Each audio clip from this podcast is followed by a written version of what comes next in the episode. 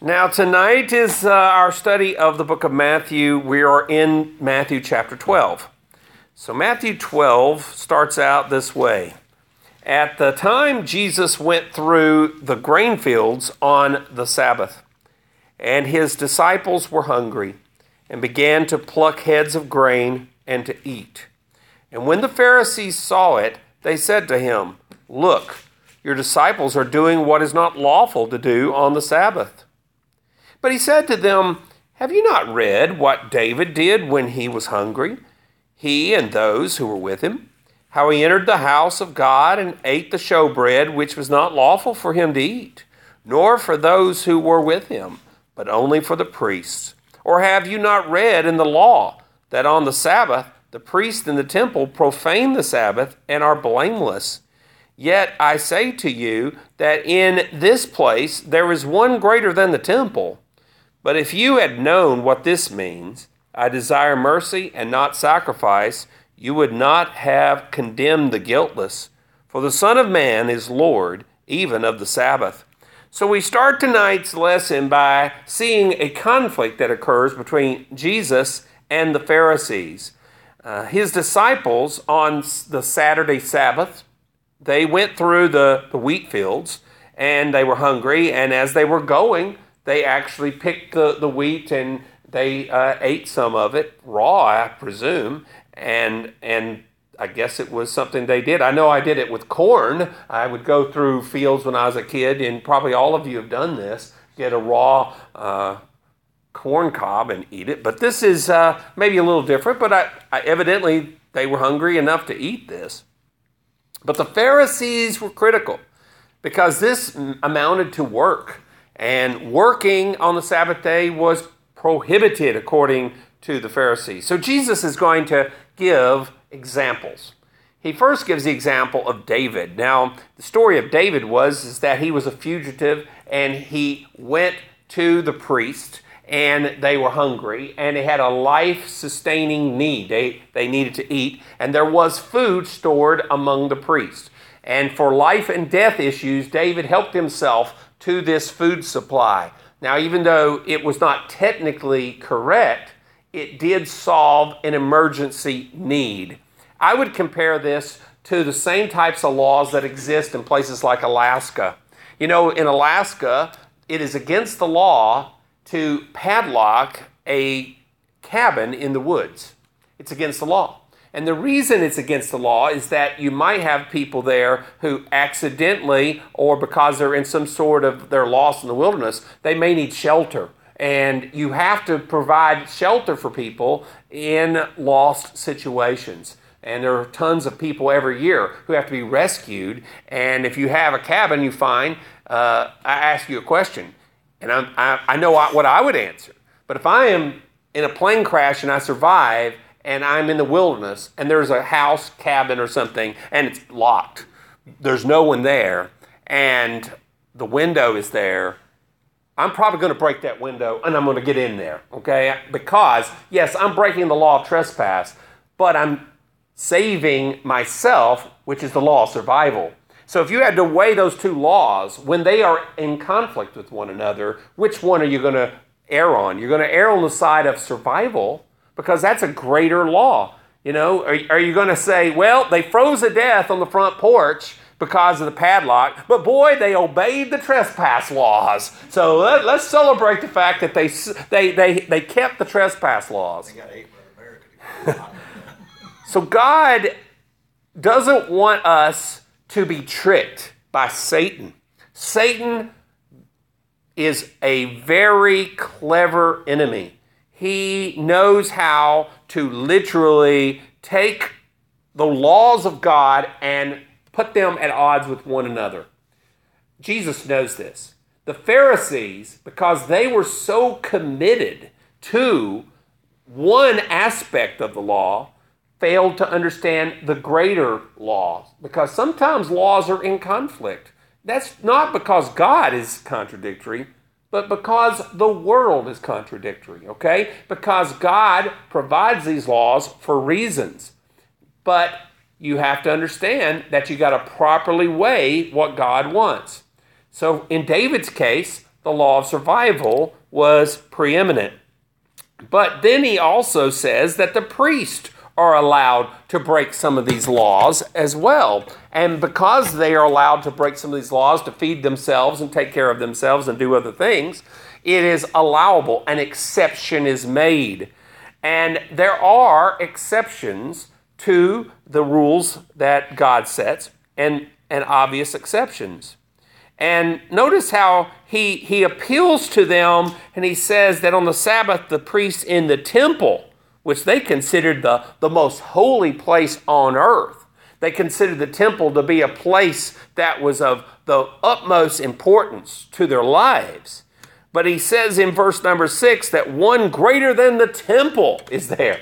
So if in the temple the priest can break the law in a strict sense, you got somebody here who's greater than the temple. Should he not have the right to do as he sees fit?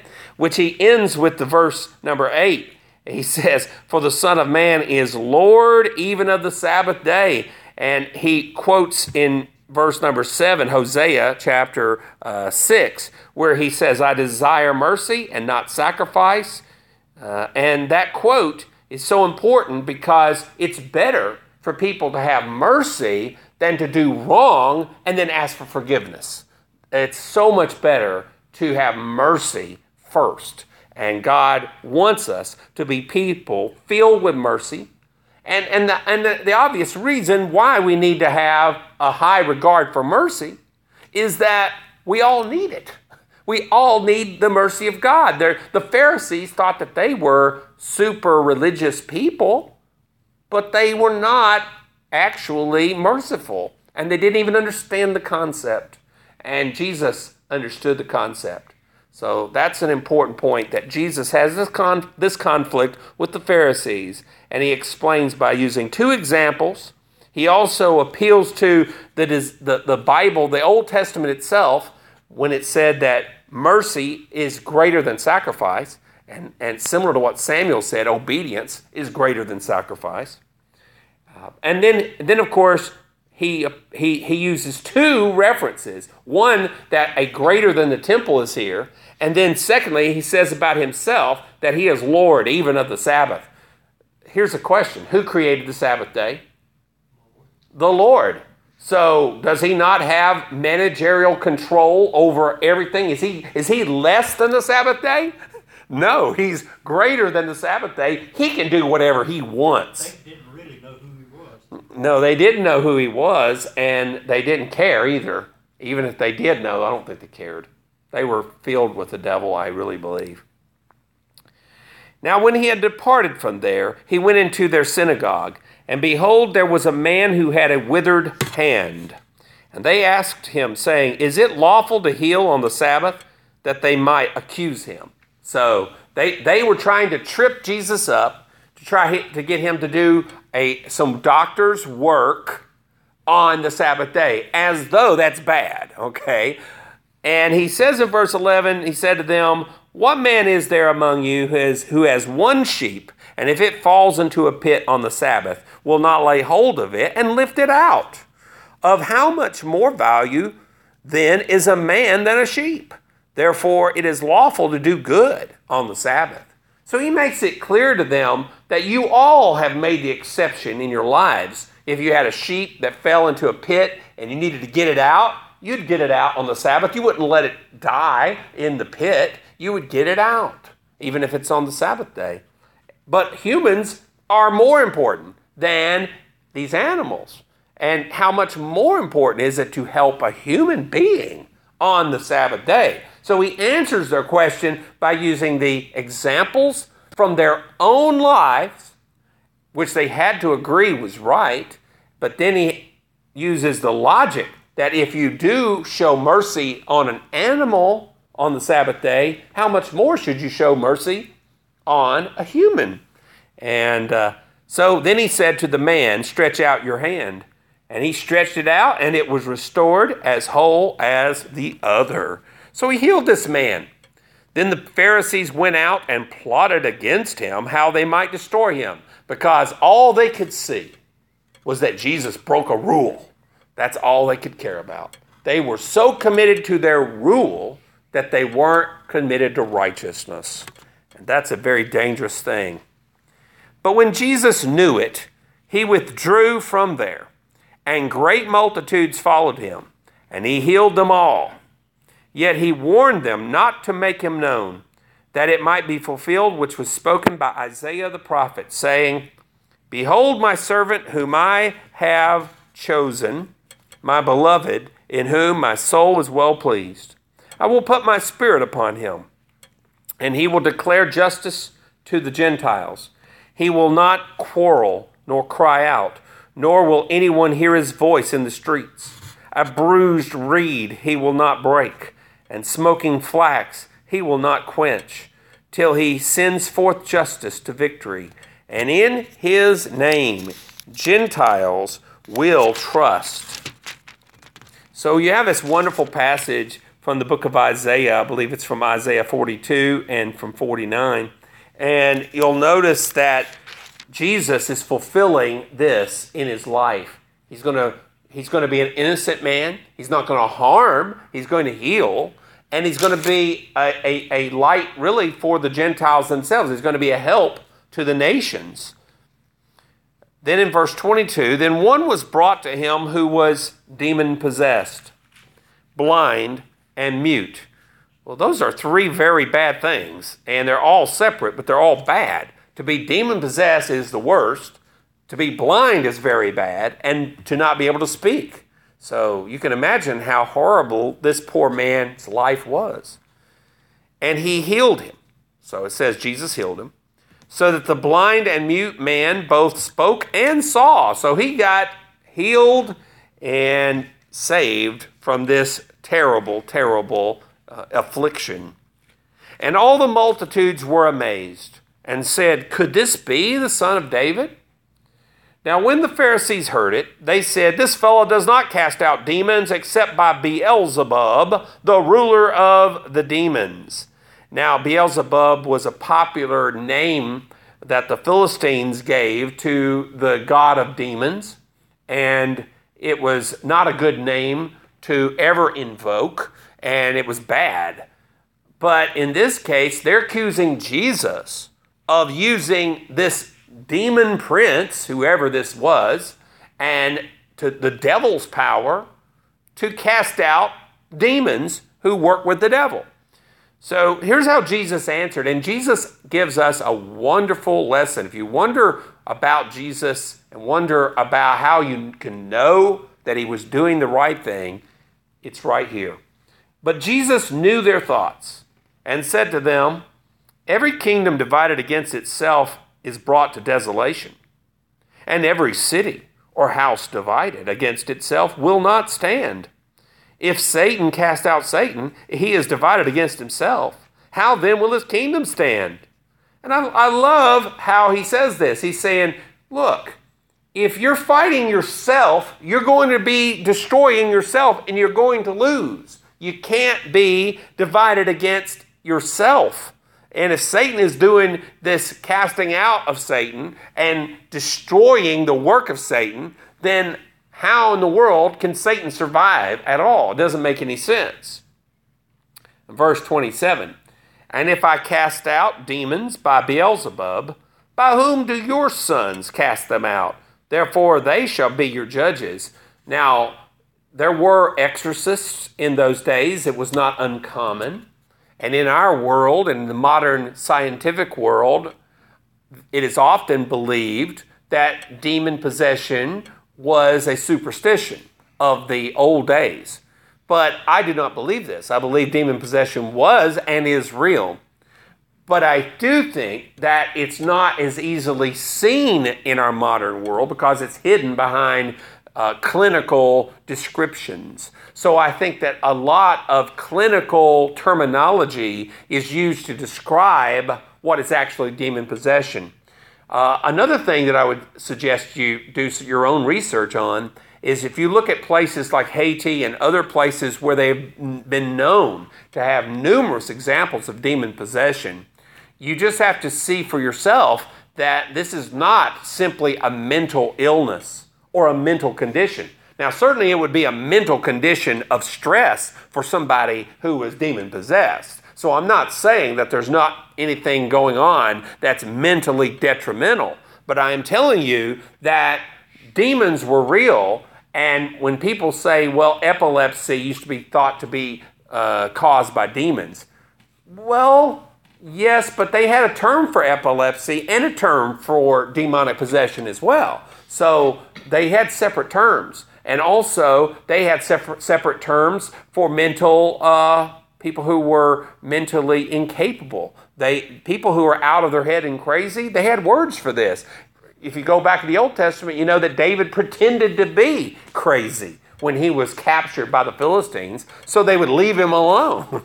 but he wasn't crazy, he was just pretending. So they knew the difference between just being crazy and being demon possessed.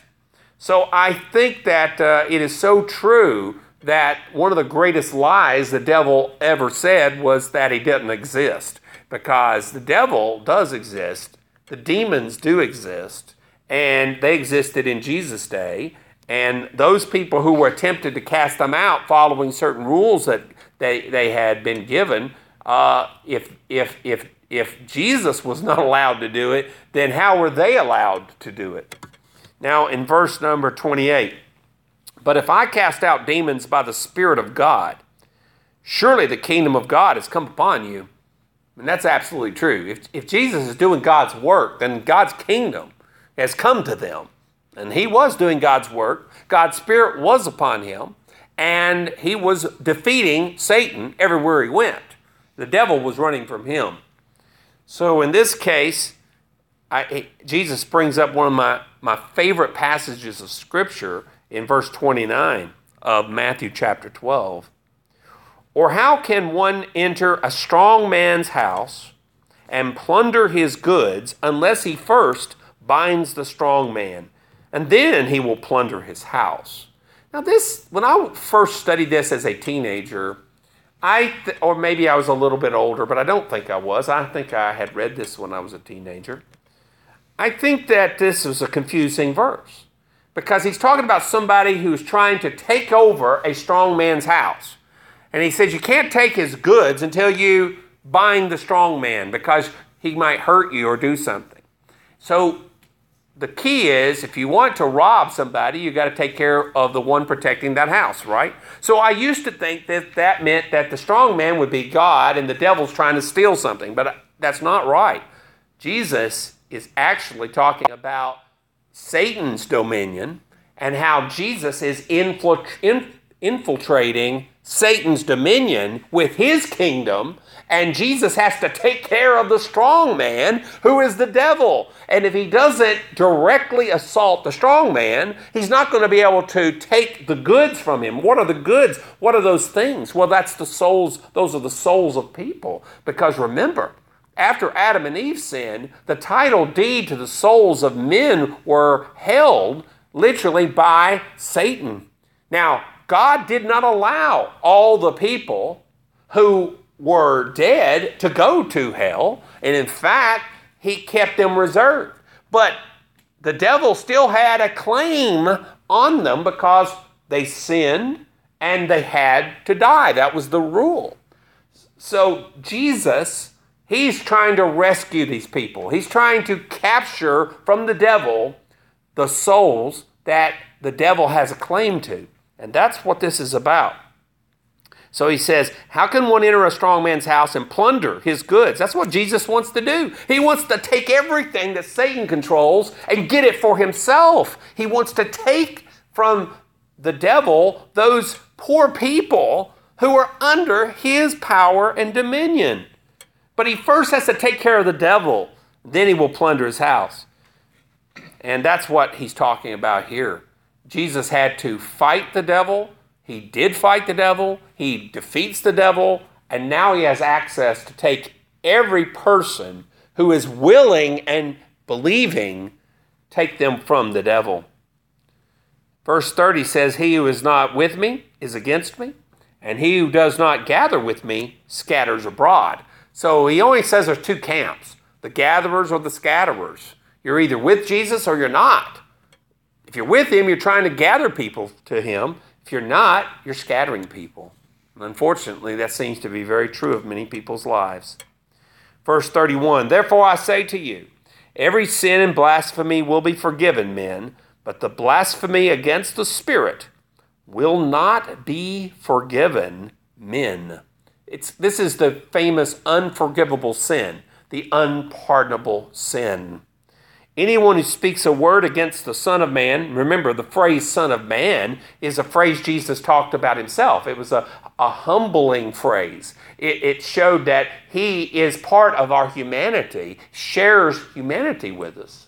And so he called himself the Son of Man. He had to fight the devil as a human, so he calls himself the Son of Man. And he says, Anyone who speaks a word against me, Jesus is saying, it will be forgiven him. There are so many people that take the name of Jesus in vain every single day. And his name is used as a curse word nearly. And, and people casually deal with him.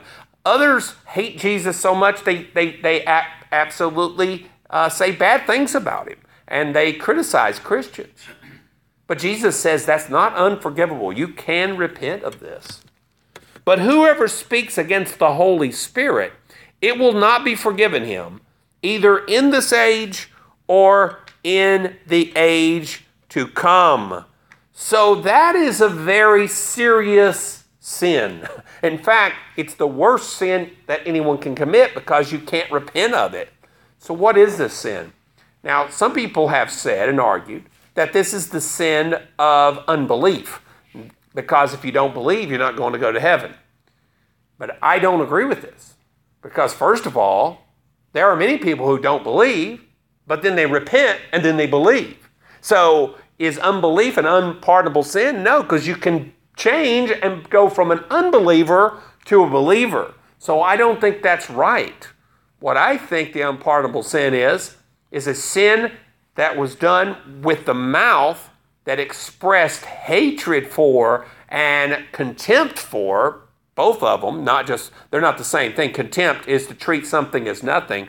And in this case, you're treating the Holy Spirit with hatred, and you're saying the Holy Spirit is the devil.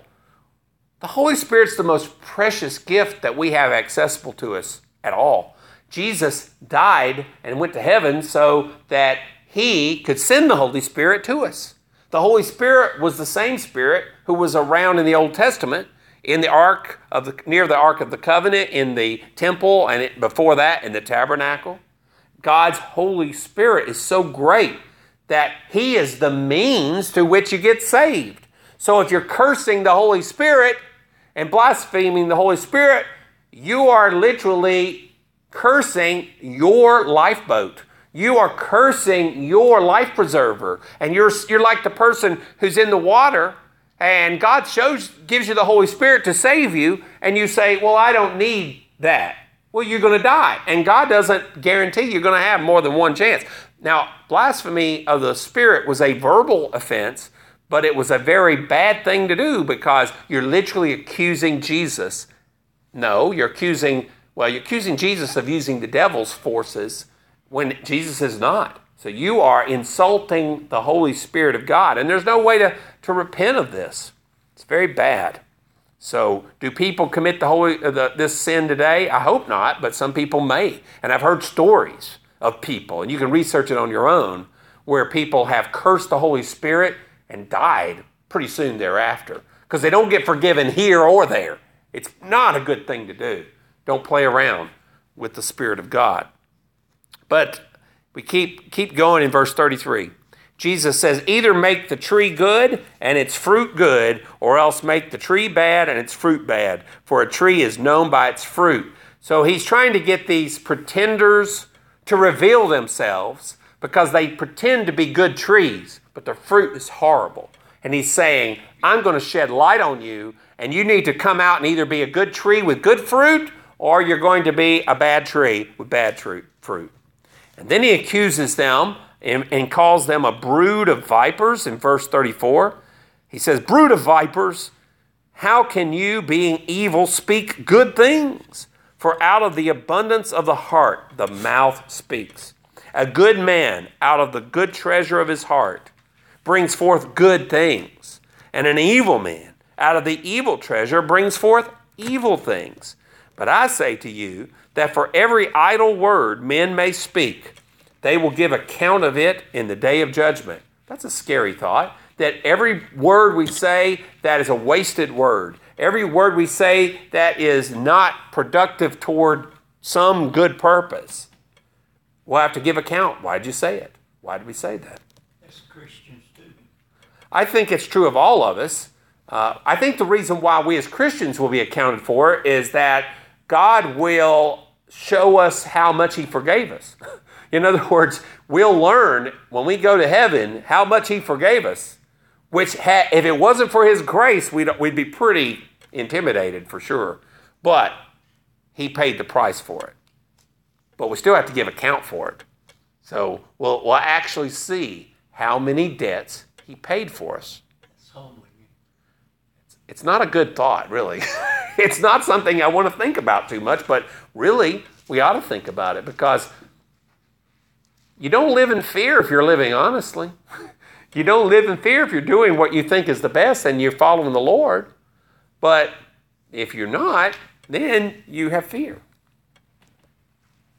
So he says here in uh, verse number 37 For by your words you will be justified, by your words you will be condemned. So words are important. Why are they important? Because they reflect your heart, they reflect what's in you. What you, you squeeze the orange, you get the orange juice. Squeeze the lemon, you get the lemon juice. You squeeze a human, you get what's inside them. What's inside? Do they believe or do they not? Then some of the scribes and Pharisees answered, saying, Teacher, we want to see a sign from you. But he answered and said to them, An evil and adulterous generation seeks after a sign, and no sign will be given to, to it except the sign of the prophet Jonah. Well, what's that? Pro- what's that? Well, we're going to find out. Verse 40. For as Jonah was three days and three nights in the belly of the great fish, so will the Son of Man be three days and three nights in the heart of the earth. The men of Nineveh will rise up in the judgment with this generation and condemn it, because they repented at the preaching of Jonah. And indeed, a greater than Jonah is here. So, Jonah, the sign there was that he was in the fish for three days and three nights. And uh, of course, he came out of that situation. And some people say, well, how in the world, preacher, can you believe that a man can survive three days and three nights in the belly of a fish or in the mouth of a fish or inside a fish or a whale or whatever this creature was? But I ask you to think about this. Maybe he didn't survive it. Maybe he died and came back to life. You ever think about that? Maybe he did die, but he didn't stay dead because he had a mission and God got him out of that fish, spit him up on the shore so he could go and preach to Nineveh, a very wicked city, a bad group of people. So when people criticize the book of Jonah as not true, well, it's certainly possible to be swallowed by some of these big fish or whales. Uh, whether he survived or not, well, in the end he did because God took care of him. We do know that when he was inside the fish, he prayed for God's help, and God does help him eventually. But Jesus says the men of Nineveh repented, and that they actually repented at the preaching of Jonah. And, and there's a greater than Jonah here, and that's Jesus himself. Uh, the queen of the south will rise up in the judgment with this generation and condemn it. For she came from the ends of the earth to hear the wisdom of Solomon, and indeed a greater than Solomon is here. So we have these examples of people who were not accustomed to following God, who decided to follow God, and they were following God with an imperfect revelation. They didn't have near the revelation that this generation that, to whom Jesus was preaching. Jesus was greater than both Solomon and Jonah. So in verse 43, when an unclean spirit goes out of a man, he goes through dry places seeking rest and finds none. Then he says, I will return to my house from which I came. And when he comes, he finds it empty, swept, and put in order. Then he goes and takes with him seven other spirits, more wicked than himself, and they enter and dwell there. And the last state of that man is worse than the first. So shall it also be with this wicked generation. Now, this is one of those passages that's difficult to understand. But remember, who's he talking about? That wicked generation.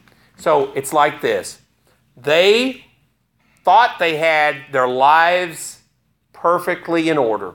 They had a, their temple, they had a well established religion, they had these fancy clothes they wore, they, they received all kinds of respect, they were at peace with the Romans who were ruling over them, they were living well and prosperous in prosperous conditions, and so they thought everything was there. But what was actually happening was they, they did not solve their problem and fill their house with God. And when they didn't fill their, their house with God, the wicked spirits who had been uh, torturing the Jewish people for years, the wicked spirit says, Hey, the house is empty, let's go back. And it gets worse for them. And so he gets seven others.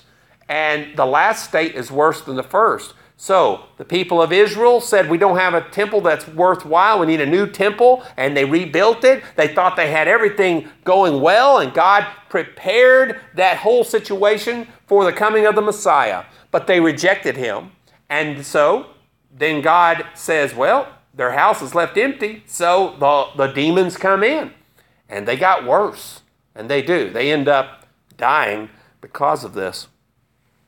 So while he was still talking to the multitudes, behold, his mother and brothers stood outside seeking to speak with him.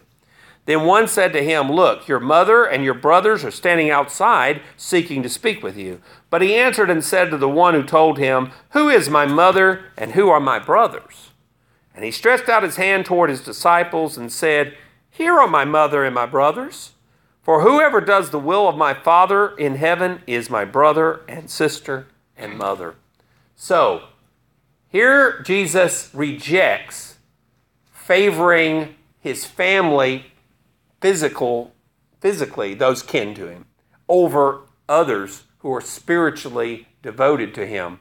Now, he's not saying his mother is bad. He loves his mother, don't get me wrong. But he's trying to make a point because some of the people over the years have almost deified Mary, the mother of Jesus, and almost made an idol out of her. We know this is the case. How many pictures and portraits of Mother Mary have there been? And, and she deserves respect and praise, and the Bible itself says she will be highly praised. So I'm not taking any way, anything away from Mary. We respect her and thank God for her. But she would tell you that she's not God and she doesn't want to be worshiped. And Jesus is trying to say just because I had relatives doesn't mean that I treat them better than you. We're all privileged to be a part of his family intimately if we do his will and we follow him. So we're all part of God's family. And I think that's a wonderful thought that Jesus literally gives you and me the chance to follow him and to obey uh, his commands.